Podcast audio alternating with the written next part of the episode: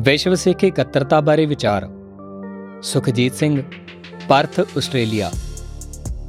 ਮੌਜੂਦਾ ਸਮੇਂ ਵਿੱਚ ਸਿੱਖ ਅਨੇਕਾਂ ਹੀ ਮਸਲਿਆਂ ਨਾਲ ਘਿਰੇ ਨਜ਼ਰ ਆ ਰਹੇ ਨੇ। ਇਹਨਾਂ ਸਮੱਸਿਆਵਾਂ ਦਾ ਮੁੱਢ ਪੰਜਾਬ ਵਿੱਚ ਸਿੱਖ ਰਾਜ ਜਾਣ ਨਾਲ ਹੀ ਸ਼ੁਰੂ ਹੋ ਗਿਆ ਸੀ। ਪੰਜਾਬ ਵਿੱਚ ਖਾਲਸਾ ਰਾਜ ਖੁੱਸ ਜਾਣ ਤੋਂ ਬਾਅਦ ਅੰਗਰੇਜ਼ਾਂ ਨੇ ਬਸਤੀਵਾਦੀ ਰਾਜ ਲਿਆ ਕੇ ਪੰਜਾਬ ਵਿੱਚ ਸਿੱਖ ਆਦਰਸ਼ ਨਾਲ ਚੱਲ ਰਹੇ ਰਾਜ ਨੂੰ ਖਤਮ ਕਰ ਦਿੱਤਾ। ਇਸ ਖਾਤਮੇ ਲਈ ਅੰਗਰੇਜ਼ਾਂ ਨੇ ਸਭ ਤੋਂ ਪਹਿਲਾਂ ਸਿੱਖਾਂ ਦੀਆਂ ਪਰੰਪਰਾਵਾਂ ਨੂੰ ਖਤਮ ਕਰਨ ਦੇ ਯਤਨ ਕੀਤੇ ਜਾਂ ਉਹਨਾਂ ਪਰੰਪਰਾਵਾਂ ਨੂੰ ਨਵਾਂ ਮੋੜ ਦੇ ਕੇ ਉਹਨਾਂ ਦੇ ਅਰਥ ਬਦਲ ਦਿੱਤੇ ਗਏ। 18ਵੀਂ ਸਦੀ ਦੇ ਲੰਮੇ ਸੰਘਰਸ਼ ਵਿੱਚ ਸਿੱਖਾਂ ਦੀ ਜਿੱਤ ਦੇ ਕਾਰਨਾਂ ਵਿੱਚੋਂ ਇੱਕ ਕਾਰਨ ਸਿੱਖਾਂ ਦਾ ਆਪਣੀਆਂ ਪਰੰਪਰਾਵਾਂ ਨਾਲ ਜੁੜੇ ਰਹਿਣਾ ਸੀ। ਜਿਸ ਦੀ ਗਵਾਹੀ ਸਰਦਾਰ ਰਤਨ ਸਿੰਘ ਪੰਗੂ ਜੀ ਵੱਲੋਂ ਲਿਖੇ ਪ੍ਰਾਚੀਨ ਪੰਥ ਪ੍ਰਕਾਸ਼ ਵਿੱਚ ਅਨੇਕਾਂ ਵਾਰ ਮਿਲਦੀ ਹੈ ਗੁਰਮਤੇ ਬਾਬਤ ਰਤਨ ਸਿੰਘ ਪੰਗੂ ਲਿਖਦੇ ਨੇ ਕਿ ਸਾਲ ਵਿੱਚ ਦੋ ਵਾਰ ਸਾਰੀਆਂ ਮਿਸਲਾਂ ਦੇ ਸਰਦਾਰ ਸ੍ਰੀ ਅਕਾਲ ਤਖਤ ਸਾਹਿਬ ਤੇ ਗੁਰਮਤਾ ਕਰਿਆ ਕਰਦੇ ਸੀ।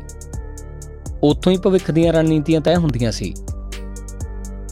ਮੁਲਕ ਲੂਟ, ਅੰਮ੍ਰਿਤਸਰ ਆਵੇਂ, ਦੀਵਾਲੀ, ਵਿਸਾਖੀ, ਮੇਲਾ ਲਗਾਵੇਂ, ਬੈਠ ਹਰਮੰਦਰ ਸੁਨ ਸੁਗਿਆਨ, ਗੁਰ ਚਰਨ ਪਰ ਲਗਾਵੇਂ ਧਿਆਨ, ਅਕਾਲ ਬੁੰਗੇ ਚੜ ਤਖਤ ਬਹੇ ਹੈ, ਲਗਾਏ ਦੀਵਾਨ, ਗੁਰਮਤੇ ਕਹੇ ਹੈ।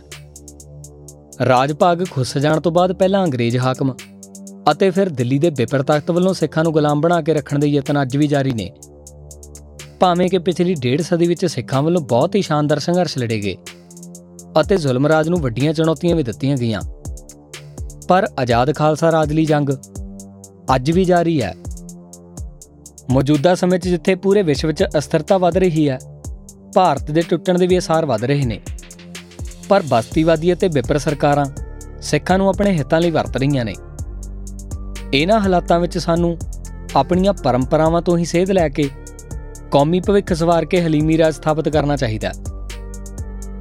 ਸ਼ਹੀਦ ਭਾਈ ਜਸਵੰਤ ਸਿੰਘ ਜੀ ਖਾਲੜਾ ਸਾਹਿਬ ਨੇ ਅੱਜ ਤੋਂ 28 30 ਸਾਲ ਪਹਿਲਾਂ ਹੀ ਵਿਦੇਸ਼ਾਂ ਵਿੱਚ ਵਸਦੇ ਸਿੱਖਾਂ ਨੂੰ ਸੁਚੇਤ ਕਰਦਿਆਂ ਪੱਛਮ ਦੀ ਰਾਜਨੀਤੀ ਰਾਹੀਂ ਹੋ ਰਹੇ ਨੁਕਸਾਨ ਬਾਰੇ ਦੱਸ ਦਿੱਤਾ ਸੀ ਕਿ ਬਗਾਨੇ ਫਲਸਫਿਆਂ ਵਿੱਚ ਸਿੱਖਾਂ ਦਾ ਹੱਲ ਨਹੀਂ ਹੈ।